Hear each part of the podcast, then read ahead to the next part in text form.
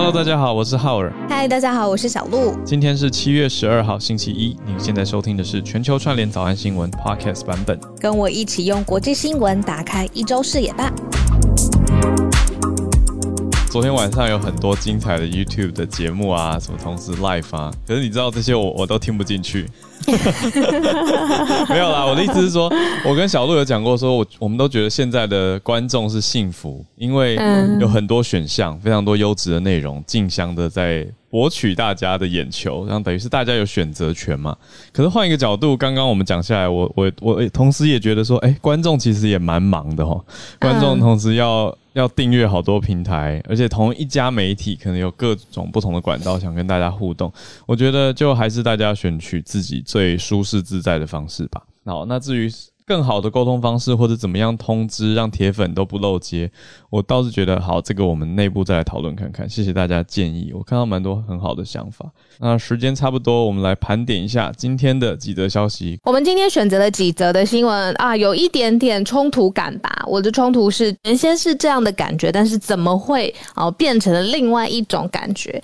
做的就是第一则新闻。很多大象靠在一起的影片，这件事情为什么跟中国的形象很有关系呢？还记得我们之前有说中国要变得可爱吗？那变可爱总得有些开始吧，对不对？现在呢，选择动物开始，而且是跟大象有关。我们待会来看。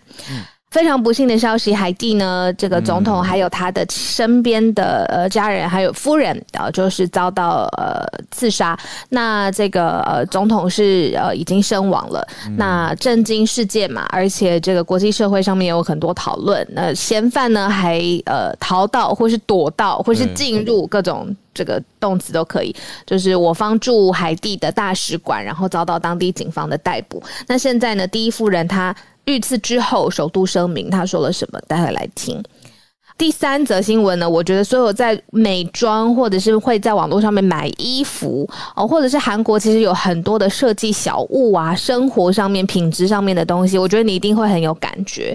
因为呢，不仅是对呃韩国国内之间有很多这种商品的物流，其实都是很大很大的一个企业上面的文化体制的问题。今天我们要特别介绍一下韩国物流背后竟然大罢工了，可是一定有。原因到底是什么？待会来听。那最后就是呃，我自己非常非常喜欢的呃，很多在美国是专注报道呃科技跟科技创新的这些记者啊，精英记者还有主播们。哎，精英这个字用的不好，对不起，就是黄黄牌记者跟主播们，呃，他们抢先都非常非常兴奋，是因为这个 Virgin 维京集团的创办人呃，他自己有 record label，然后有飞机什么，他很特别。他用自己家的太空站上了太空四分钟。好，我们待会来看看这个石墨。好，我昨天有看一下直播，可是我没有完全的懂，因为我看直播没有上太空的感觉，我其实蛮失望的。就我就觉得他是不是只是在从对流层上了平流层，然后。飘了一下就下来，然后就跟大家说，就跟大家说，哦，我上太空了。我就觉得，呃，我怎么没有太空感？而且看起来是飞机啊，我不知道哎。我们我们再再多了解一下。好，我们先从第一则开始吧。嗯，战狼变可爱变大象是怎么一回事？而且是澳洲学者的分析。澳洲学者分析象群变成中国形象战的武器，怎么说呢？我们讲的这个呢，是跟中国有大象迁徙啦。这个其实是在各个地方都会发生的。你不论是任何非洲好了，各个国家，世界上各个地区都可能会有这种呃物种动物迁徙的状况。但是呢，中国国家很厉害哦。这个他们最近呢，呃，应该是说在整个外交上面，或者是呈现给国际社会的形象。是用有一点转变，所以呢，特别使用了这个中国大象群迁徙的影片，而且引来全球媒体的关注。刚才赫尔有说，就是有澳洲的媒体是雪梨城区报 Morning Herald，还有墨尔本的世纪报的 H，他们呢都有刊登一个应该是意见上面的评论吧，就是说呃，现在中美的形象。不仅是在外交领域上面激战狂战啊，在国际上面呈现的形象上面呢，也需要很有巧思。因此呢，北京就用了一个非常特别的手段，就是狂发这些呃中国象群大象。在云南省迁徙，总共长达五千五百公里，而且呢还现身在郊区市郊区的有十四头野生的亚洲象。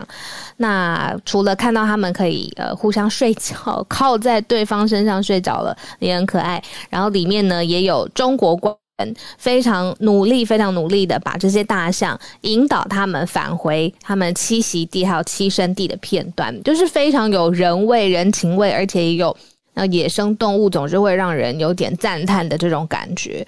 所以这一篇报道我们选出来是说，哇，这个要变得可爱，或者是中。国的形象让人家觉得哦有点亲近，总得有个开始吧，对吧？所以呢，发现他们是用大象，而且大象迁徙，还有官员很努力这件事情来作为一个变可爱的起始点。嗯，我一开始我一开始看到这个标题跟内文，我会有点担心会不会是大惊小怪，或者刻意的放大单一影片的分析。可是仔细看下来。讲的真的很有道理，就是我们之前不是讲说，毕竟这不是我们空穴来风嘛，这是习近平自己对外开始宣称说要开始改变中国对外的形象嘛。那我们现在就开始观察到中国对外的形象，那加上我自己也有在一些单位担任公关类的角色，所以其实所有单位对外传播的影片、对外传播的文字用词，理论上应该都是要经过公关宣传部门的，没有错。所以这个影片。绝对不是，绝对不是，嗯，民间自传，那没有没有意识的结果，因为这个是从云南这边发布出来的影片，那云南的微博上面出现的，所以的确是很有意思。再加上中国的官方媒体《环球时报》的英文版，六月中就刊出了一篇文章，提到说要谢谢那些大象，让真正真正的还有有爱心的中国形象可以出现，所以官方也也认可了嘛。可以这样子说哦，那大家都特别小心，那边补充一下，就是嗯呃，这个是在网络上面发生的嘛，这样大家才可以看这个影片。可是呢，呃，会不会在转变？好，我用的字很小心，转变这个形象，或是朝朝向可爱靠拢的时候，中间有一些包装呢？那我们自己可能有的时候在接收媒体讯息的时候，可以停下来思考一下。提供大家一个数据，中国呢目前。数百万美元的资金，向全世界各地实体的报章、杂志，还有媒体，包括了新媒体哦，还有传统的电视啊，这些来置入宣传，就是是以国家机器的方式呢，希望跟各个媒体不呃来合作。那有硬的置入，一定会有软性的置入，然后让大家觉得哇，好难察觉。所以大家可以用慢新闻的方式来慢慢想，哎，这一则新闻真的是一个呃好的故事，还是它好的故事之后，它有一些。包装想要让我们理解的讯息。小鹿，你刚说几百万、数百万哦 美元。哇，觉得这个也是媒体试读要学习的一环。就是后来开始各国，因为怎么说呢？就是新闻媒体原本也就是一种。意识传播的工具嘛，或方法，就像有人说，有人说历史是由胜利的人或者是留下的人所撰写的，那输家的历史就是被抹灭掉了，很有可能。所以那新闻呢，是不是也是强者霸权？这个学者用了这个字哦，所谓的呃话语权 （discourse power），这个 discourse power 它能够在公众媒体上出现，那大家在观看的时候就多带着一些。呃，检视吧，或者批判的角度在观察跟观看，好，所以要多多的注意。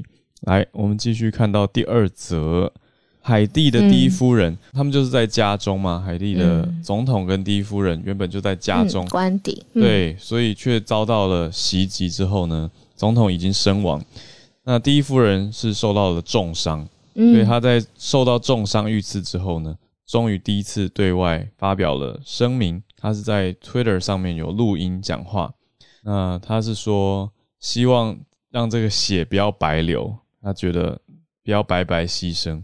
那他也描述到了当时在官邸内发生的情况。他说歹徒进入官邸之后，没有让总统摩伊士发表任何的话，就是让他都还没有说任何话，就直接枪击毙命了。我看到这个文字的时候是觉得触目惊心，就觉得。如果任何人在一生当中有遇过这种亲友在眼前受到攻击的画面，特别又是重疾甚至失去生命的画面，这一辈子很难磨灭。所以这真的是会希望不要不要变成 trauma，不要变成无法磨灭的这种哀伤，但是在在眼前那个画面是很难去消除掉的，所以等于他的先生就在他面前就这样受到了攻击，而且离离世了，所以他他就对外发表了这个算是呼吁，也算是一个声明。那也透过呃海地当局的调查，还有接下来一系列可能有很多。呃，需要在外交上或者是在呃国情上面努力的地方，那现在有更多更多的细节出现，例如说刚浩尔说的这个进入哇总统家官邸，这些人现在发现一口气有二十八位的成员呢，就是忽然间闯入呃海地总统跟夫人的家中，对，然后里面还有两名是海地裔的美国人，然后大部分是退役的士兵，那到目前为止。遭到逮捕的是十七个人，那在逮捕的过程当中，还有嫌犯自己也死亡了，那还有多名的嫌犯目前还在逃。嗯，已经有调查到说，两位海地裔的美国人，他们说是担任翻译，但是人人数众多倒是真的。嗯，对啊，二十八人忽然间闯进来，那可能很难反应吧？那第一天我记得我们在报道的时候，你就有说，哦，就很难想象是现在的生活还有这种对，呃，忽然间。在家里好好的，然后别人就闯进来，尤其又是国家级的对啊官邸啊，这种安全安全等级，我就有一直追着丹尼斯老师问，就是私底下丹尼斯老师跟我跟浩尔，我们三个人有一个群组嘛，有时候讨论啊节目上面的事情，但是这件事我实在是百思不得其解，为什么嫌犯会进入我方呃台湾驻海地的大使馆？然后我就一直追着 Dennis 老师问，Dennis 老师一样还是很平和，然后很呃理性的分析，就是说现在海地真的是群龙无首的阶段，其实已经很混乱很长一段时间了。那可能当地的嫌犯会觉得说进入了一个使馆当中。可能呃有遮蔽物啦，相对安全啦，或者是可能使馆的门根本就是没有关的，所以他就直接进入了，希望可以藏身什么的。所以很多人会因为就是哦，为什么是进入台湾的使馆，驻海地的使馆，有一些网络上面的讨论，然后很多臆测跟想象。但是我觉得可能真的比较合理的事情是，当地可能真的太混乱了。那呃，也可以持续看看接下来事件是怎么发展的。嗯，网络上有一些消息，可是来源好像还蛮难证实的，所以我就先不跟大家分享。那比较明确的事实就是 d e n n i s 老师他有去 Google Maps 抓了一下位置，也就是遇到事发的总统官邸，距离台湾驻海地使馆大概走路是二十五分钟的步行距离，所以说远不算远啊。嗯，那为什么选择这个地方？到底是预谋还是随机？这个就还有待调查跟理清了。接下来看到的是韩国了吗？对吗？你买过韩国的东西吗？就是韩国寄进来台湾的。有啊，有一些东西还不错，可是 不好说。呃，好，我直接说，就是不然有隐形鞋垫的皮鞋。垫高的皮鞋，哎，超好穿的，舒服吗？因为那次我要跟我要跟一个超高的，我要跟某某知名模特儿公司的模特儿搭档主持一个节目，压力爆大。这就是大家不懂哦，大家每次都在讲说什么女生高跟鞋要穿很高，你有没有想过男生的心情吗？就是为什么性别平权，男女不要互害。好，所以男生其实遇到个子太高的女主持人也是要垫高啊，不然在。视觉上就会觉得不平衡。我我不知道说哪一边高哪一边低的问题哦，我是说视觉上就是不平衡，会突然咚掉下去。那 我这边就是变成说，她她太高了，她是一个一七级的女生，那我就必须要让自己也垫高一些，才能够平衡。羡慕浩尔哥可以跟超模工作一起主持。不要叫浩尔哥，我快疯了。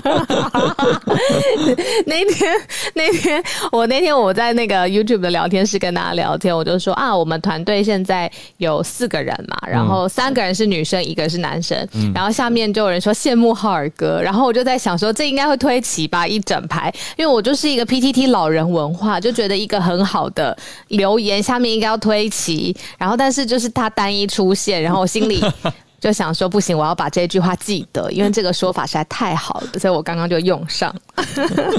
其他都被我隐藏，没有啦，没有没有。我觉得浩尔哥好了好了好了，勉强不要叫我浩尔大哥就好了。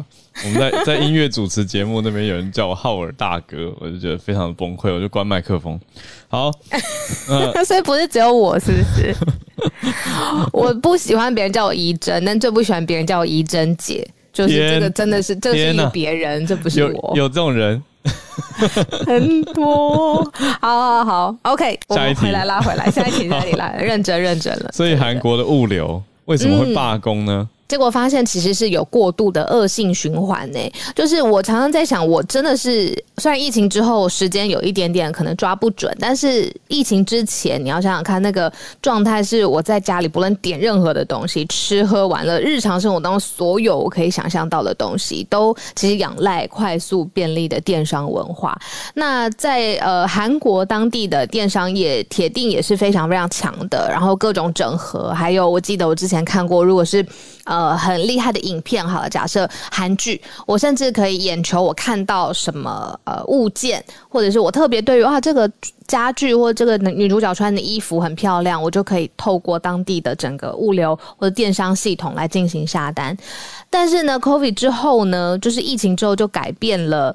呃，人的生活方式，整个物流产业的收益不断不断的创下了新高，因为大家不敢去外面实体的采买嘛，所以当然就是像我一样，所有东西都订进来。那这个压力首当其冲的就是当地的物流业者，还有尤其是配送的工人。那他们原先的生活已经是非常的高压了，因为我们强调快速嘛。那 Covid 之后，又是把这个集单或者是各式各样的这个物件，而且你还有安全的流程哦，配送的标准等等，这些压力是叠叠加上来的。所以呢，其实在今年的六月，韩国呢就爆发了大规模的在物流业，尤其是配送业的集体的罢工。嗯，韩国发现了一个新的数据，就是说，哎，连年龄层比较高的族群，我们通常说老人家可能比较。不习惯用网络上面的东西，比如说，我就跟我妈妈常常讲说，她要买菜，其实网络上面是可以有很好的哦，今天选，明天就送的这种蔬菜的平台，但是我妈就是死不用，因为她觉得她不会。但没想到在韩国，其实年龄层比较高的族群的使用率还暴增了百分之六十，所以其实整个 COVID 之后，不仅是原来的人呢，可能年轻人他习惯电商。的文化电商生活需要很多很多订单，那现在发现老年人族群比较高的年龄层比较高的族群呢，它的使用率也暴增。嗯，所以工作环境上面可能当地的业者也没有很好的妥善去照顾这些配送的雇佣的员工。照理来说，利润越来越好，你觉得来好？利润越来越好，你应该好好照顾这帮你工作的人呐。可是当地没有发生。哇，这种大型物流。的争议哦，特别是劳资的纠纷，我在想的是，大家也常会想到亚马逊吧，就是 Amazon。Amazon 其实有很多人也在讲说薪水过低啊，等等这些争议也层出不穷啦，就是一直有消息，还有劳资的纠纷冒出来。所以我想，这种大型的，特别 Amazon 又加入了更多是机器啊，也就是用机器来帮助营运的这种流程。不知道韩国的运用状态如何，不过非常肯定的是有发生罢工。对，嗯，我想补充几个嗯小小的关于电商在韩国当地的情况，就是可能很难想象，依台湾来说好了，我比较常用的电商平台之一，我必须要白天的时间下单，我隔天才会拿到。但是呢，在韩国当地，你是只要。半夜十二点之前下单，你隔天就会拿到了。所以这个呃，他承诺给消费者的配送时间是更短的。转换过去来说，就是其实物流的配送压力更高。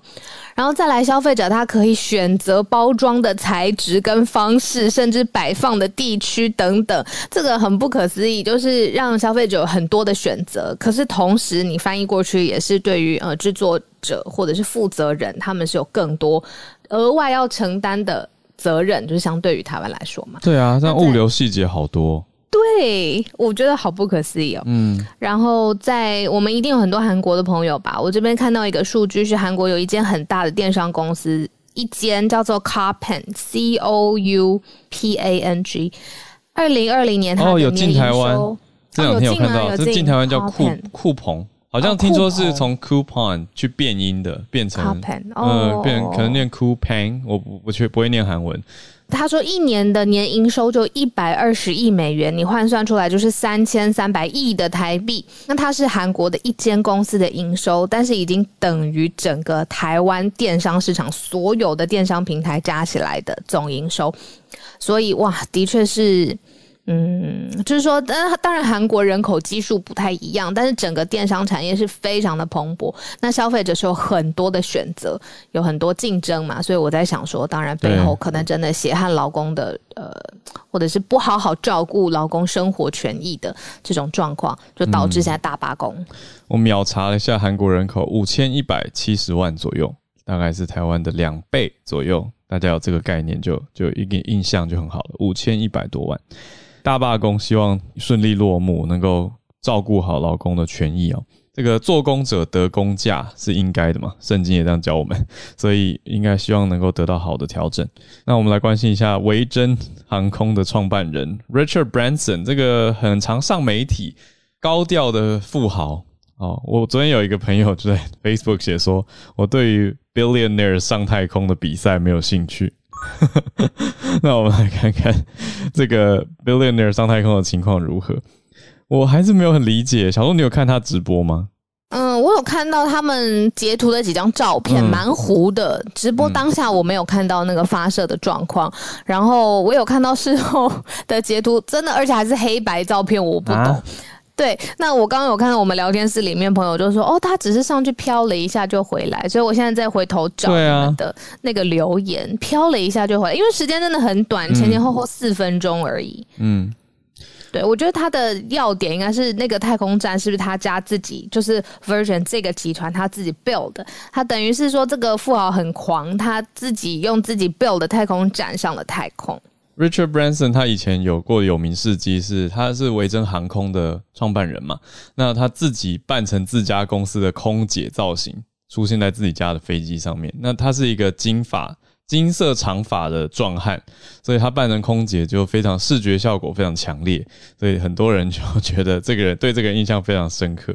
这几年开始对太空的议题也很有兴趣，就蛮想上太空。那昨天的时间呢，就终于上去了。可是实际上，我我看都很像是在搭飞机，而且中间都是在听导游在告诉大家说：“哎，左手边你可以看到什么，右手边你看到。”我就觉得呃有点无聊。那最后上太空的时间，我可能已经睡着，所以那个四分钟的内容到底如何？呃，我这边想更更正一下，就是呃，应该不是他自己的太空站，那也太夸张了，是他自己家的飞机啦。对对对，他搭自己的飞机，然后。接轨了太空站，然后上了太空，嗯那这个才是呃国际间想要凸显的，就是哇，这个富豪狂到他连要去太空站，他都可以带到自己的搭飞机升空这样。嗯，那为什么会说这是 billionaire 之间的比赛呢？因为我们讲过贝佐斯 Bezos，刚好刚讲亚马逊，现在讲到创办人贝佐斯，他自己的一家太空公司是叫做 Blue Origin。那 Richard Branson 自己相关投资的。太空公司则是叫做 Virgin Galactic，所以大家各自有各自的太空公司在在努力当中。所以这次上太空的当然是 Virgin Galactic，BBC 也帮忙发文跟报道这件事情哦。那就讲到说他来到了 Edge of Space，是太空的边缘啊，太空的外围。所以它不是真的，它算算是上太空没错，就是广义来讲是上太空。可是当然。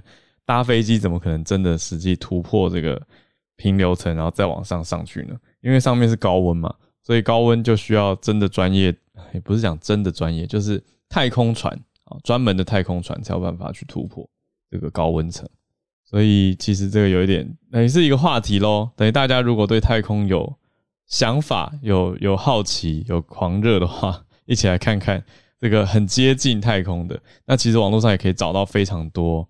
画面啦，哦，他在 Richard Branson 在自己的 Twitter 有发一段影片，大家是类似在漂浮的样子，我来看一下细节，所以就是一个我觉得是一个热门话题咯，所以大家自己可以选择一下，关注一下。太空到底是不是充满了希望的新未来，还是一个有钱人现在在竞逐一种身份地位啊，或者是茶余饭后的休闲娱乐，这是我们大家可以来看看来来关注的。那我们准备要来到全球串联的时间，好，是不是从 Charles 老师开始？北加州 Charles 老师，早安。这个其实上礼拜五的消息就是拜登签署一个行政命令，包含了七十二条鼓励企业竞争，然后限制企业过于庞大的一些细则。那他的目的是当然是希望消费者能够受益啦。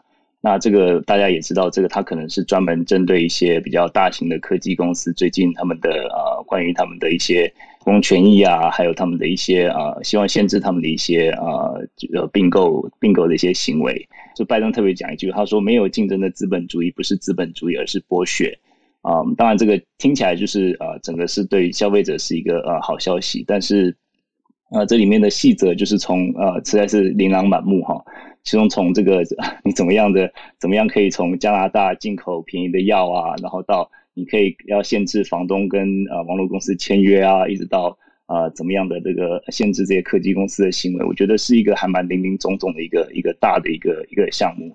那这个主要是我觉得是它的野心是蛮大的啊。那当然这个也是有很多的一个很雄伟的目标啊。当然就是这个目这个它的嗯这个前提就是说竞争是对消费者好的，因为就是基本上就是说价格就变低嘛。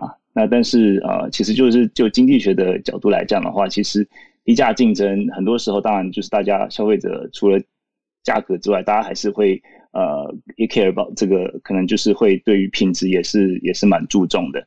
那有些时候公司需要长期研发，可能像是药厂啊、高科技啊或绿能产业，它可能就是短期内它没有办法有一些短期的产出，或是它没有办法用价格的优势来竞争的时候，这可能就是会会是一个问题。那这个其实也是造成一些啊，像华盛顿邮报他们也是有。做一些批评，这样子，他们就说这个跟自由呃资资本主义、自由资本主义有点相背而驰的一些一些理念呐。那最近就是这个，尤其是里面就是有一个这个网络中立化 （net neutrality），然后呃，对这个 就是比较蛮大的一个议题啦。那所以说这个就是他们上礼拜五所签署的这个行政命令。好，那我分享到这里，谢谢。啊，已经签署的行政命令，谢谢 Charles 老师。那这次的行业类别，我刚上去看了一下这个行政命令，好多条，非常多。那行业类别也跨度很大，就是之前我以为是会针对科技公司，那后来不同的产业也都在同样的规范里头。中心概念就是要扩大更多的竞争吧。如果啊以前有特别保护、特别垄断的条款，他也欢迎各个当局可以进行挑战。就是过去是这样子保护的，那这些法律是不是还适用？所以跟浩尔讲的一样，我们继续看对于美国产业的影响。再来邀请到美东月光河。我今天其实来自外太空的报道，从呃东八区昨天晚上开始火热到现在的维珍集团创办人 Branson，他是真的上了外太空吗？我们等一下来对照一下美国的标准，还有国际标准是如何定义真正的外太空。然后另外也要观测呃。关切一下，就下周亚马逊创办人 Bezos 也要到外太空进行直播，真的非常有趣。那 Branson 他旗下有一个叫做维珍银河公司，致力于实现商业化载人，但是是所谓的亚轨道飞行。那我等一下来解释什么是亚轨道。所以在东八区时间昨天晚上的十一点半左右呢，他们研发的太空船二号亚轨道飞行器由母机白七十二号带着到一万四千米高空投放，然后随即活动。就有发动机，然后飞升到离地面大约八十六公里的高空。从这张照片就可以看到，我的头像是 Branson，还有他太空船二号这次飞行的机组成员的合照。那跟以往的飞行测试不一样，就是这次太空船二号上面除了两个飞行员以外，还有满员搭乘了四名乘客，Branson 就其中之一。他们体验了几分钟的失重，大概是四分钟，享受短暂的太空风光以后，然后就随着太空船二号落回地球大气层，在美国的 New Mexico 新墨西哥州的太空港。跑到上面着陆了，所以我们现在就来讲一下，其实，嗯，Branson 跟 Bezos 两个大富豪，他们争得连红脖子粗的太空飞行，都只能称为亚轨道飞行，跟真正进入轨道的载人的航天是没有办法相提并论的。那就技术难度而言呢，载人到地球轨道飞行，肯定远远是要难于载人。地球亚轨道飞行，因为亚轨道只要克服地球重力势能，达到八十到一百公里的高度就好了。然后轨道飞行不仅需要达到四百公里的高度，还需要横向加速到七点九公里一秒，就是每一秒七点九公里加速第一宇宙速度。所以就是远远大于它的那个所需的速度增量，远远大于亚轨道的飞行。然后另外在返回地球的时候，亚轨道飞行比较简单，只需要自由落体就好了。然后随后凭借着滑翔或是降落伞都可以平安的降落。但是轨道飞行在返回地面的时候，要用地球大气这个第一宇宙速度要减下来，所以要更加完善的热防护系统，不然会很危险，整个烧起来就没了。对，然后嗯，好，那我就先快速这样讲一下。好，谢谢。好专业哦，这么压甜美的轨道声音。飞行，学到了，学到了。对啊，这所以哦，原来就不是真正的、真正的呃，也不能说真正的啦，就是地球轨道的飞行，而是比较低一层的，八十到一百公里，也很高了。对，其实以美国的标准来讲呢，它是已经上天了，但是用国际标准的话，还差十四公里。美国标准是 NASA 吗？还是美国应该是对，等一下我再再直接查一下。对，但是就是说，国际还有另外一个标准是必须要进到更高一点，再差十四公里。然后所以就是如果以客观来讲，它这次只能叫做亚轨道飞行。哦当然，它就是想要实现说未来可以在更多一般的民众上去，然后二十五万美金。刚好可以问一下比尔的是。太空万事屋，对，刚好可以问一下这个差别是什么？刚刚月光河讲的非常好哦，那我稍微补充一下，八十五公里其实是 FAA 美国的这个航空管理局定义的太空跟地球的界限，然后 NASA 也是把呃八十五公里认为是地球跟太空的界限，所以这一次呃回来的时候，你可以看到 Richard Branson、Sir Richard Branson 还有他的其他团队。有拿到太空人勋章、太空人飞行勋章哈，Astronaut Wings，这个就是他们已经达到了成为太空人的标准，而且是民间太空人。国际一般对于这个太空的标准是设定在一百公里的卡门线，国际天文组织或者国际太空航行组织他们所定的标准。所以其实无论是八十五公里或者是一百公里。其实，在之前的 Unity，它这个太空船二号，它在试飞的过程里面也有飞到一百公里以上，所以无论如何，它的能力都可以做到。只是说，我想昨天载了一个呃七十多岁的先生在上面哈，保守起见，他们就飞到八十多公里，安全返回地表。那我觉得这次的事情最重要的是，呃，Virgin Galactic 它在二零一六年取得这个太空。呃，飞行器航运执照以来第一次，呃，它可以载人上去，当然是它的这个执照哈、哦，把那个 participant restriction 这件事情取消了，所以它就 FAA 许可它可以载人上去。更重要的是，它把太空旅行定出一个价格，那这个价格不会像 Jeff Bezos 他所说的台币七点七亿啊，或者是 SpaceX 那个高到无法我们想象的程度，二十五万美金。折合台币也就几百万，这个台湾其实也有很多人买了机票哦。就我所知，大概有一两位，甚至台中的富豪。所以它的重点是把太空的门槛变得可以想象的，变得具体的，然后人人都可以体验那一辈子以来都非常希望体验的那那那几分钟也好。我想这几分钟将来可能会变得更长。渐渐的，它 Virgin Galactic 它讲求的是 customer experience，所以他自己先上去体验了 customer experience，他觉得很开心。那之后可能会在飞机上面提供不同的服务，包括餐点，那我都值得很值得去期待的。谢谢。哇，被 Bill 讲完，突然觉得一切通了，因为他是航空公司的创办人呐、啊。那他现在等于是把航空再往上提高一个层级，来到一种类太空体验哦，可以也许有一点失重吧。哦，理论理论上这个程度，像或者就我们昨天看到他直播的状态，他是有有到失重的这个状态，所以就是一种进入太空的体验，而且是往往大众，所以他是做 B to C 的太空旅行的的体验或太空体验吧。像对我刚才讲到，它是一种 experience，、嗯那就比较符合原来我们对航空业的认知，着重的是啊、t h a n k you for flying with us 这种一趟航程的体验。哦，就是每个人其实有可能，像刚才 Bill 还说 中呃台中都点名了台中的很富豪近的感觉或者是对啊，感觉哦，就是以后它变成是一个我们可以一般人可以用的呃大众可以用的呃系统 可以用的服务哦，怎可能它布局的下一步这样。嗯，好，那是不是来欢迎 Ray Ray？中国最大的半导体制制造商哦，紫光啊呃、Slash 呃，哎清华大学附属企业紫光集团宣布破产。什么？这个是九号的新闻。中国最，我再重复一遍，就中国最大的半导体制造商 Slash，呃，清华大学附属企业紫光集团宣布破产，哇，怎么？集团整体负债超两千亿人民币。哇，可这不是国家倾力扶植的产业吗？而且又说那是清华附属的，所以等于是不要说产官学好了，全部集合在一起的紫光，这是我的理解，我理解有错吗？呃，是的，就这个紫光集团，它的母公司宣布破产了，就是这个就是很就是对对，在在我们的华人新闻圈其实没多少人关注，但我今天早上开了一个房，然后在 Clubhouse 上起到了一个震撼弹一样的一个作用。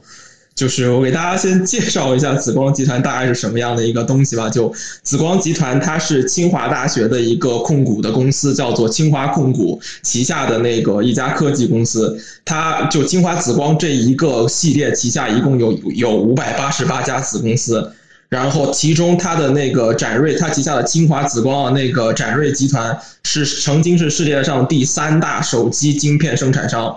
然后年年晶片的那个出片额有七亿片，然后在二零一二年的时候，清华紫光集团的资产实际上只有六十六亿人民币，但是在短短三年内，它的资产呃达到了一千亿人民币。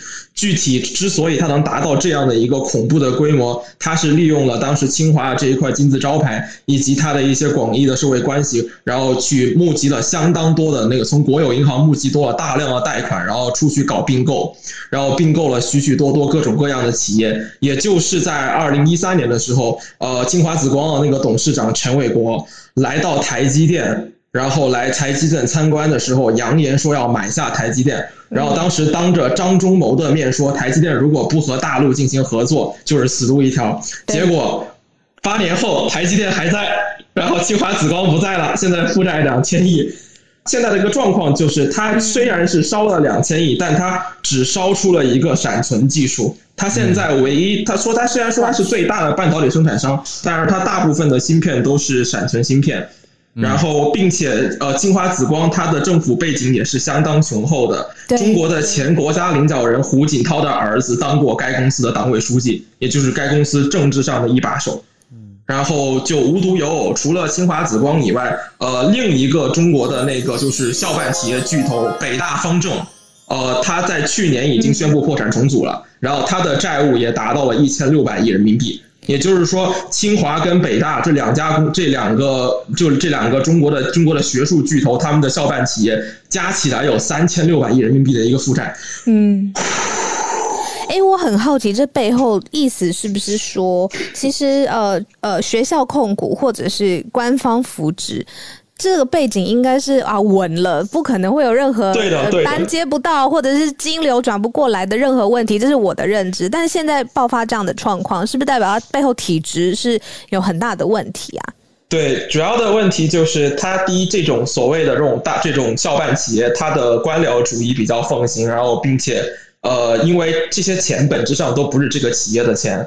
都是这国家的钱，所以就有一种寅吃卯粮，或者就是就这都不是我的钱，我就可以随便花的一个状态。就清华紫光，它虽然是一家科技公司，但它旗下做什么业务的都有。它有开发保健品的，有那个做那个旅游景点的，有做快捷酒店的。就是它把钱几乎就是往海里扔了一个状态。嗯，所以就是它的各种做各种做法令人匪夷所思。我们今天早上我们开的那个讨论房里面，正好有在紫光集团工作过的人员，然后他跟我们形容了，就是说紫光这个企业本质上就是被这些人一点一点掏空的。然后以就巧立名目，以各种方式去谈这种项目，然后呢，有资金是按亿来拿的，所以也就是说，这也就证明了一件事情：中国的校办和或者 slash 官办科研的时代正在慢慢落幕。嗯，因为呃，之前北大方正出出过一个非常著名的人物，叫做王选，他那个呃，就是他呃，参与制定了中国的第一套那个电子排版技术。然后当时中国就对他的这种行为大肆宣扬，然后就开启了中国的那个相当于就是校办科研和官办科研的那个时代，改革开放之后科办科研时代。但是现在看来，他烧了上千亿人民币的一个额度，就两我算了一下，两千亿人民币大概是八点六兆台币。嗯，我的天，嗯，所以这就是一个天文数字啊。然后我们其实听到这个消息的时候，我的惊讶的程度跟跟跟小鹿你是一模一样的。我们也觉得清华紫光应该不会倒。但是事实上，事实看来，他目前欠的这个债务的一个额度，呃，已经大到了，就是光中央都不一定能就都能把它保下去。它现在的一个做法是破产重组嘛，就是把它有价值的部分剥离出来，没价值的部分可能就破产了。嗯嗯，对。哇。诶，我呃不好意思，因为时间的关系，我有一个小小的问题，就是可能呃帮我简短的回答一下，就是我依台湾来说，可能比如说公司破产，那就是政府要出手去救他嘛。那可是这个已经是官办的企业了，那他现在又大幅的破产，那下一步就是好东西真的有价值的卖掉之后，那就真的里面的人事啊，呃，科学的研究啊，就全部就要停止了，是吧？他现在的就是他自己的正常生产运作还是正常的，但是呃，不排除在接下来的一到两周内会面临停工的一个问题。嗯，然后并且现在比较可能的解决方案就是砸钱，就是官方继续去从各个，比如说他从广州的那个国有资产委员会啊，从广从广东就是这些比较富裕省份的国有资产委员会，让他们来接这个盘。嗯，能把这个盘接下去，因为清华紫光它的主体公司清华控股是绝对不能倒的。因为它是清华大学做的这个做的这个担保，就清华紫光倒了之后，会连带影响到清华控股。清华控股的声誉一旦出问题的话，清华大学在国内的那个很多地方呢，就是包很多地方的融资就会出现一些比较大的一些问题。这真的是中国产业界超级大新闻，因为 尤其中国喊 喊着二零中国制造二零二五嘛，那紫光是其中很重要的一个半导体商啊，所以这背后这个集团。里面到底有多少的问题？现在我觉得都会被大家去挖掘。对，主要的是就是我其实觉得就是国内现在缺乏一种思潮，就是他们不去问这两千多亿是怎么丢到水里去的，是怎么打的水漂的。然后现在国内主流媒体媒体上没有人询问这个问题，这就是我觉得目前比较令人失望的一点。不可思议，怎么可能不问呢？呃，不敢问吧，或者是这也知道答案大概是长怎么样了，就别问了。可能不行啊，在台湾是不行啊。对啊，台湾那是没可能的。对对对。哎，谢谢谢谢瑞带来这个重大消息，所以大家有兴趣也可以去了解哦。好，也蛮多人看起来其实都有研究的，而且很多人特别记得的一笔呢，就是紫光曾经对着台积电说要收购这件事情。那现在喊着要收购的这家大集团。竟然自己破产了，所以很多人就对有点有点，我觉我感觉到一个看笑话的气氛。但我觉得看不看笑话那个人态度，可是重点是没事没事，浩尔笑吧，尽情的笑吧。我觉得作为一个就中国人来讲，看到这一幕，我也觉得都可以都可以。我我我自己是觉得哎，很不可思议啦。所以大家好奇的话，可以再多多去了解哦。那我们时间继续往下推移，来到很久没有上来的聪明刀小刀。我想要从就是 Disney Plus 要进台湾这件事情来看，就是台湾表演艺术的发展。嗯，但在这之前，我想要偷偷插一个内容，就是刚刚浩伟有讲到历史其实是一个蛮有趣的事情，就是它发生在那个当下，但是它是由后人去把它写出来的。这一件事情，其实在 Disney Plus 有一个非常成功的。影片体现的很完美，就是叫做《Hamilton》。《Hamilton》这一出音乐剧一开始是在百老汇上演的，然后他演的故事呢，简单讲起来呢，他在讲美国第一任财政部长的故事。然后他现在也印在美国的十元纸钞上，听起来好像是一个蛮伟大的伟人，但是他其实在美国的历史上一直都没有人很在意他，或者是在讲历史课的时候，大家就是快速的带过，就是有这样子一个人。简单让台湾人可以很快的理解他的状态是，他真的有点像美国的宋楚瑜，就是一直想要选总统啦，或是一直有很多自己的理想跟抱负，一直努力的在冲，但是却没有达到很好的效果。那他为什么可以故事被搬上百老汇？他其实也是一个因缘巧合，他的老婆就是觉得她老公非常的努力为美国这块国土在努力着，所以写了一篇他的。故事写了他的书，然后这个书刚好被剧作家看到了，就把他搬上大舞台。那这个大舞台的故事有趣是在他用黑人文化，就是他在剧里面美国国父华盛顿是。黑人扮演的，然后启用了非常多的，就是非白人的演员，以及用嘻哈文化跟 R&B 文化穿贯穿整个剧，所以他其实也蛮多人用，比方说这出剧来谈美国的整个转型正义。所以这部很有趣的内容，等到 Disney Plus 上架的时候，大家可以去看。那讲回来，台湾的内容来说，其实现在台湾的表演艺术产业，某种程度上来说，陷入一片愁云惨雾，就是现场的表演都没有办法看。那上周宣布微解封。表演艺术的的场合可以开放了，但是不可以开放观众。那其实跟没有开放是一样的。那虽然说在这一片愁云惨雾当中，我们还是可以从就是国外的非常多经验来看，或者是去思考我们应该要怎么样继续制作好的内容带给观众。比方说，离我们比较远一点的，去年啊，西班牙在就是疫情很严重之后解封，他们在歌剧院第一场演出的表演是给。呃，两千多株植物看，就是现场也真的是没有观众。然后这个植物演完之后，他们受了很多音乐的洗礼之后呢，把这些植物送给医护人员，代表着表演艺术一直存在大家的身旁，陪伴着大家。可爱哦！对，这个是一个就是那时候我们也很激励人心的新闻。那或者再讲近一点点，就是匈牙利。就是如果有关注疫情的话，匈牙利是一个在欧盟里面蛮特别的疫情发展国家，他们打了蛮多就是中中国制的疫苗，所以很快就宣布解封。但是表演艺术真的是一个就是兴于百业之后，衰于百业之前的产业。他们就算宣布解封，大家不用戴口罩，可是呢也。没有人敢看表演，然后也没有人就是在剧院表演，所以他们其实也做了一个线上演出，做的是呃一位音乐剧的作家叫做哦歌剧作家华格纳，华格纳的演出叫《尼贝龙指环》。这出剧先不论它的内容形式，它的演出形式是非常特别的，你必须连续四天晚上都到歌剧院里面去观赏，才能够看完这整个故事。所以其实它也是一种表演艺术，默默陪伴在人身旁的感觉。他用线上表演的方式，连续四个晚上都表演给你看。那你看的可能有一些感动，有些喜欢，进而愿意就是踏入剧场里面去看表演这样子。那还可以再讲回来，一个是马来西亚，他们也深受疫情的困扰，然后他们呢就发展出了一个新的模式。呃，大家可以 Google 搜寻，叫做马来西亚云剧场。就是天上 cloud 的那个云的剧场，完全有一种线上演出的形式，然后做出了非常多像那个最近开会很流行的 Gather Town 一样的一个互动模式。就是你买了票，是是需要买票的，不是像线上演出一样免费的。你进来之后会有个前台，然后会有人在那边吆喝说：“等一下多久多久就要看表演了，怎么样怎么样？”然后如果你剧场的体验，场馆空间的体验。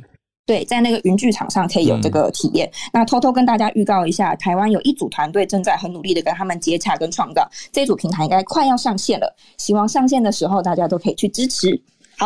好，谢谢小刀，小刀可以把把这些整理，如果你你时间有的话，你可以整理到我们社团，我觉得很棒的表演艺术的关注。谢谢小刀。我可以先呃，可以呃，哎，Charles 老师，一样，我们我们在美纽约有看过，在疫情之前有看过 Alexander Hamilton 哦，唐凤最爱的音乐剧，因为很好看，真的很好看，我还没看过。打破，对他真的是打破这个种族的这个，他就是说，并不是说就是找黑人演呃呃这个呃 Washington，他是就说他是呃任何任何角色，就是亚洲裔啊，亚洲面孔，你也可以去演一个这个英国人等等的呀。这个我觉得这个精这个剧是相当精彩。是一个叫什么 Lin Manuel Miranda，是不是是这个人吗？对，他是导演。他是导演，好 好好，OK，好，谢谢。好，我们来邀请孔医师好了。孔医师今天要讲的是万磁王。哇，我一直很想在串流平台上面找到 X 战警，但是我都找不到。我在想说，应该是版权很严格，所以今天孔医师是要来要解释一下万磁王的原理吗？这个周末。或是过去的二十四小时，这个新闻被爆翻了，你没有看到吗？就是打了新冠疫苗之后，忽然有磁力了，就是可以吸汤匙这些的哦。然后还在指挥中心的记者会正式问，觉得好晕。有记者直接问，然后唐凤是不是也在那一场记者会？是唐凤在吗？对，唐凤在旁边有神秘的微笑，其实是我 是脑波。对，不是，就是。这个我后来去查了一下哦，其实大概欧美啊，大概在五月最最晚在五月之前，国外已经很多这样的消息了哦，就是网络流传有影片或怎么样说打过疫苗的地方可以吸住磁铁这样子，那所以国外严重严重到吼，也好多什么法新社、路透社也全部都去事实查核过，然后他们就是把所有的疫苗。包含的成分列出来，然后说并没有包含金属、晶片或是任何让人体会吸入磁铁的物质。晶片又会提到哦，这一年其实有很多阴谋论嘛，吼，好像是比尔盖茨植入的晶片。所以我觉得这整个错的疫苗的假消息，好像是有脉络的哦。有人怀疑这是比尔盖茨把大家都植入晶片，然后他就去吸吸看，哎，有磁力，就是类似这样子。然后最近是马来西亚也有人也是做视频吧，好，然后这个新闻就传到台湾来，结果大家就疯狂报。昨天记者会澄清说，庄仁霞说这这目前应该是没有根据的事情哈，然后结果后面还是一直有哎。就是台湾的新闻就开始疯狂报，哎，哪里有一个人真的可以吸耶？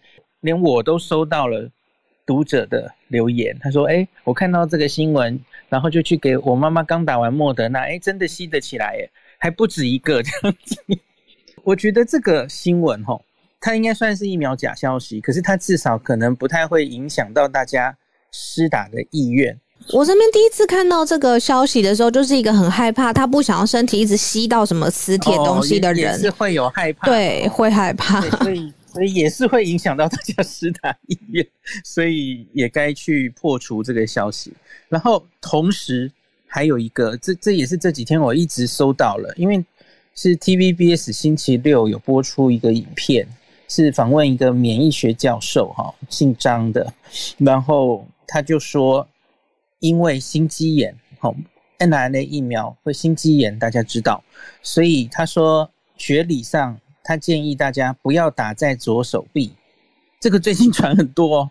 他说他觉得最好打在屁股，再来打大腿，再来选右臂，你不要打在左臂，因为左臂离心脏太近了。那他的学理学说的根据是因为说，他说打这个疫苗进去哈，然后跑到心脏。那我们知道 n r n a 疫苗是进细胞，进细胞之后，细胞 n r n a 继续帮你细胞生成这个 S 蛋白，然后表现在细胞细胞的表面，然后让我们的免疫细胞去辨识它，产生抗体嘛，吼。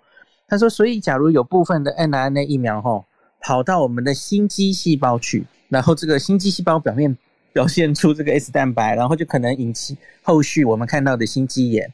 好，我来讲一下我的意见，哈。我觉得这是这个专教授的专家意见，未必是如此的哈。因为心肌炎到底现在为什么发生的机转莫衷一是哈。那个血栓还有猜出或是研究出一些可能的机转哈。心肌炎目前大家不太搞得清楚是什么回事的哈。那也许真的跟这个教授猜的差不多，我觉得可能，可是可能性有点小。为什么呢？因为我们注射在左手臂。右手臂，它主要是注射在肌肉里面哈。那那个肌肉，它在在地就会作用了哈。多半的不会进血管，它会经由淋巴引流到我们的淋巴结，遇到很多免疫细胞，它的作用是发生在这里哈。它不太会到全身的血液循环去。这是第一个，第一个，这是第一个，我觉得不太可能的事情。那第二个是哈，我觉得看这则新闻，呃，我觉得它整体做的。要喂教给大家的背景是不够的，因为谁需要担心 n n 疫苗引发的心肌炎？嗯，是年龄层或性别吗？嗯，对，三十岁以下的男性，因为我我看在那那个 YT 下面就一堆恐慌或是的留言，就说啊，那么重要的事情现在才告诉我们哦，哦，会发生心肌炎哦，打到左手臂才知道，怎么这么久才告诉我们？就就很多这种。无知的留言，因为全世界都是从老人家往下打嘛，那最近美国才大量开始打年轻人，所以才发现了年轻人哦心肌炎的比例稍微增加，那个也是十万百万分之几的几率，十万分之几的几率。目前为止，美国还没有任何一个因为心肌炎副作用去世的人，他都是几天。甚至不用用药就过去了，是一个轻微的副作用，跟血栓不一样。血栓这个哦，好讨厌的 TTS，它有一定的死亡率的哈，所以是大家如临大敌，一定要好好侦测它。心肌炎不是啊，然后你现在恐吓恐慌到这在老人群组听说传翻了，大家赶快关心一下你的长辈有没有收到这个。我我听到一些前线的朋友跟我回报，已经有老人家。就是闹着说他要打屁股，脱下裤子，他想要打屁股。就是老人家不需要担心这件事，主要是三十岁以下的男性才会发生心肌炎的。目前我们不太需要担心这件事了哈。更何况是为了这个，所以你一定要打屁股、打大腿，或是打右臂哈。那假如你真的要选左臂或右臂哈，我跟你讲，是我选，我还是选左臂。呃，我指的是右撇子啊哈。嗯，因为非惯用手，那很可能会有对对对非惯用手，因为它会让你手举不起来，然后也有一些会有莫德纳手臂，我不知道大家有没有看到这样的报道哈。你假如是打在你的右手惯用手的话，哇，那个不舒服或影响到你的工作，我觉得这是更严重的，比那个心肌炎的风险高多了哦。所以我大概做这样的澄清，然后我其实也在问老师们的意见哈。我我一早看到这个，我就把打在左手右手的这个影片丢给老师们哈。多半老师应该也是觉得 怎么会这样子宣导哈。我有丢给事实查核中心看，他们要不要写一篇？那先跟大家补充到这里。嗯，谢谢孔医师。好，有一些听友就是在讨论，热烈讨论这种科幻的想象啊。我觉得无论科幻如何想象的很开心，我们还是回归到科学嘛。那科学上这就这就不是直接因果关系造成的，所以大家也不要过度的去呃连接跟揣测。好，我想到一个很好的例子呢，就是什么样叫做因果关系的科学实验？就是以前不是大家都有有人在说什么喝红睡前喝红酒的人，或者有在喝红酒习惯的人比较长寿嘛？就后来又有一些科学家他们做了更长期的调查，说是因为生活条件跟物质环境比较好，所以而长寿，而不是因为喝红酒而长寿。但是以统计来说，当然这两件事情是有正相关，可是他们却不是真正的直接因果相关呐。所以到底哪一个才是主要因素？我觉得还是要去理清。所以你说，哎，打完疫苗以后身上真的出现有磁力的状态，那难道就是疫苗造成吗？那疫苗造成它一定等于什么原因吗？我觉得大家也还要再去理清一下，不是直接自己就下结论说，哇，所以我变成万磁王，或者所以我变成变种或什么基因突变没有，这些都是太太早下结论了。嗯，好的。有人说可能只是没有洗澡，啊，就他皮肤黏黏，对呀，看到至今吧，ICU 什么，对啊，就皮肤黏黏加呃，你的肌肉如果有一些纹路，他就说就可以洗汤。黏黏的，呃蛮恶的。好，大大家要洗澡。好，来，Dennis 老师今天是在旅游，对啊，老师在不太确定。我现在是在纽奥良，就是 Louisiana 的纽奥良，然后那个照。照片是那个世界大战博物馆，我才刚刚到饭店，然后我就打开电视，就看到那个川普在讲话，我就想说要上来跟小鹿分享，看 他会不会有点高兴的新闻，不能说高兴啦，就是川普现在又出现。今天在美国有个新闻是，那个在达拉斯共和党有一个行动委员会要召开大会，二月份的时候在在呃 Orlando 的时候，他们自己当然共和党内部也会有现场的民调嘛。所以二月份在奥兰多的民调呢，川普得到百分之五十五的支持。如果他要二零二四再选总统的话，那今天呢，大家就想说，那在这一次的在达拉斯这场德州的大会，他会得到得到多少支持？会不会会不会再提升呢？结果答案是他得到百分之七十的支持，所以他更加的进更又进了一步。那但是这个问题也同同样就是在问了另外一个问题是，如果没有川普的话，谁会是你心中最适合的人选呢？佛罗里达州的州长 DeSantis，他现在最近声势很旺哦，大家可能有听过佛罗里达有这个大楼大楼倒塌案。他在这个大的大楼倒塌案里面是政治人物当中声势窜最快的，嗯，因为他本来很有争议，在共和党里面很有争议，因为他就很挺川普嘛。可是他这次大楼倒塌案，他整合，然后他很愿意听民主党的这个国会议员呐，还有民主党的人士的意见，所以瞬间让他的这个声势就涨涨起来了。本来在奥兰多的时候呢，他如果没有川普的话，百分之四十三是支持他；现在没有川普，百分之六十八会支持他，所以他的声势是大幅的。提升，所以这个是今天的这个刚刚最新的消息，有百分之七十支持川普，川普的影响力还是会持续持续存在。然后很有趣的是，把这个没有川普的问题拿掉，问说有多少人会支持很多的不同的候选人嘛？其中加入了伊万卡，就是川普的女儿，还有加入了他的儿子，对，都加入他儿子。可是他儿子拿了百分之五。的支持，然后他女儿伊邦卡倒是没有，没有拿到很好的成成绩，所以这个后续，嗯，相有趣的是，他儿子反而得到比较高的分数哦。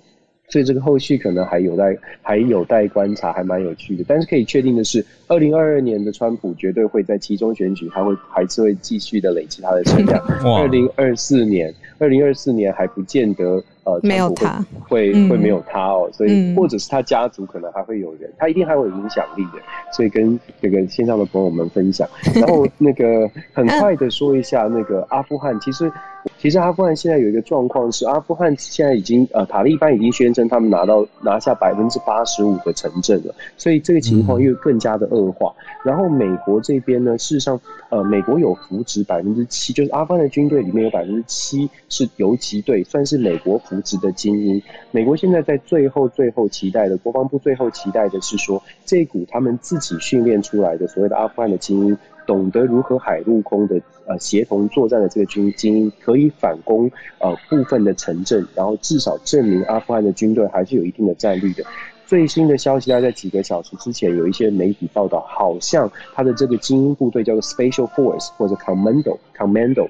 这个 Special Force 好像重新夺回了几个城镇哦，所以这个新闻算是在阿富汗的战争，就是内内部的这个混乱当中，好像有一点点、一点点乐观的迹象。但是，可是我还是要，就是必须要说，这个精英的组、精英的部队人太少了，所以不知道能不能跟塔利班进行更久的持久战。这个跟大家稍微 update 一下。然后，孔医师刚刚没有没有提到我跟他分享的那个假新闻的，哎。孔医师，那个这个，他讲他讲很多假消息会影响影响大家打疫苗。我不知道大家有没有看到，哎，是应该孔医师来说嘛？大家有没有看到有一个假新闻是是那个 TikTok 上面的影片？嗯，说是打了打了 Pfizer 疫苗，然后那个。女生的身材好了两个两个等级啊！我不知道大家有没有看到这个好没有新闻，有有这个新闻，大家可以去搜寻。打了疫苗之后身材变好，然后我就说，我就传给孔医师，我说这个是假新闻，可是好像跟那个。阻止大家打疫苗的效果可能会相反。这个新闻传出去，会不会大家想去打？我不知道，只是看到这个新闻，觉得会不会是美国政府做的，鼓励大家打疫苗的一种信息战？这个我们就不知道。但是这个在台湾有那个，我看到像是有一些平面媒体，像自由时报，还有一些媒体有报道，大家可以去查一下。嗯，以上谢谢大家，谢谢 Dennis 老师、朱老师，周度假愉快。对啊，我觉得假新闻这个概念就是，你看它它也可以双向的利用，所以到底来源是谁？我们背后是被谁控制？好，我希望大家听完不要对新闻失望到，就是从此觉得说再也不要接触新闻，反正都是假的，觉得背后都有 agenda，也不用这样子啦。我觉得还是让大家保持一个清明的判断跟清晰的思考，那大家一起来讨论，我觉得就会是好的方向，可以辨明出是非，跟做最后做出自己的决定。我想这就是现在这个年代我们在为什么在推慢新闻吧。作为结尾，我想跟大家还有跟小鹿也聊一下我们周末的对话。我跟小鹿就在聊说，哎，现在大家到底是怎么看全球串联早安新闻？那我的朋友就跟我说，说他他直接他他是一个讲话很直白的朋友，他就说你们就是高知啊。我就说哈，高知是什么？是日本高知县吗？不是，他说高知识分子。我就说哈。我没有，我没有觉得把自己放在高知识分子的位置来跟大家分享新闻啊。我觉得我只是在跟大家分享我们看到新闻。然后我跟小鹿，如果平常我们在餐桌一起聚餐聊天，可能也是这样聊吧。只是现在观众比较多而已。我们不是说要要有任何的什么刻意的定位。我觉得讲大一点，如果说做这个节目节目有一个理想的话，就是希望这可以带起一个一起来思考跟一起来。做更好的判断的一个节目吧，而不是让大家急躁着、快速的速食，想要赶快得到结论、赶快拿到最新消息而已，只是在一直追求最新。那媒体也为了追赶最新，就很容易出错。所以我觉得，如果说起来，我们是一个慢新闻运动，这样听起来是不是把自己讲的太说自己是一个运动？我觉得不不会，kind of a movement，就让大家一起来思考，一起来。关注消息的后续发展，啊，真正的去，甚至我讲讲远大一点，我觉得我们在这个全球社会里面，作为一个世界公民，要怎么样去思考自己在里面的位置，还有参与。那甚至讲大一点，是参与这个世界的改变，一点一滴的去改变世界，而不是只是等着被世界改变吧。嗯，这个我很认同。嗯。对啊，我们周末是真的在聊说这个做节目的背后，我们到底想要完成什么，有没有什么目标？刚才二人分享的理想，我是很认同的。那以我来说，因为我我做过不同的节奏感的新闻，那我觉得很大部分的时候新闻没有效。最不好意思，这是我自己的个人的的的想法，是我觉得最没有效的时候是在嗯电视台处理。呃，比较复杂的议题，但是却用非常短的，比如说一分半，或者是哦及及时的一个稿头三十秒的这种，我都觉得好可惜，好可惜。因为很多时候，呃，概念一复杂，然后立场很多，是真的很难透过一分半的时间，尤其是呃没有多项沟通的状况之下。把事实真的是呈现出来。那其实这个不是我，说哦，新闻台很多人不努力，或者是啊，什么记者小时候不读书，是其实我觉得很可惜，是当时没有像现在这种媒介。就是大家是可以上来，真的是分享或者是互相补充的，所以也回应说你的朋友说我们是高知，我觉得是我们的听众朋友才是高知吧。这些人上来分享，你看那个月光河好厉害，用志玲姐姐的声音讲什么太空好专业，然后我觉得这些人才是补充这个新闻灵魂的，你们就是你们上来分享的这个人才是。补充新闻灵魂的人，所以这个才是我现在觉得，呃，我试过各种新闻节奏之后，这个新闻节奏是我觉得最 comfortable 的，因为我觉得啊，那这样子传递沟通才有完成，嗯，要不然我觉得好可惜，一分半的时间都。嗯，啊，我还没理解到一个什么字，什么凯他组织是谁，在哪里啊？一分半就结束了。对，举个例子，所以对，慢慢来，我觉得这个是现在我很享受这个节目的地方，还有多元的补充吧，比较清新一点。嗯，对，也谢谢大家持续给我们回馈。我觉得 小鹿你讲你讲的很好，不会啊，就是现在因为透过了这些媒介，我们才有办法做到。哦，现在的串联方式可以及时的有各方的讯息，或者是在社团还可以有后续的新闻追踪。因为你说，如果我跟小鹿再加上我们团队，其实我们人少少的，你说我们要把所有的新闻每一则都做后续的追踪，只靠我们几个，我觉得不可能做到。可是有你们一起就可以，所以真的是大家很感谢大家一起来串联。那如果我们一起是高知的话，那就。让世界上越来越多高知吧，所以请大家帮忙把这个节目再推广、介绍给身边的朋友。我觉得世界上高知识分子在增加，对世界有更如果可以有更多更好的贡献，那是一件好事一桩啊！所以大家一起来努力吧。那就欢迎大家加入我们这个礼拜继续的串联，欢迎新朋友哈。我们明天早上八点会继续串联。谢谢你的收听，有任何想要告诉我们的话，欢迎透过各种管道留言给我们。不管是想要鼓励或是激励我们，很欢迎，而且很感谢。我们相信高手在民间，非常欢迎有观点的你一起来串联。透过串联，我们可以更有共识，而且更团结。谢谢大家，我们明天见喽！大家拜拜。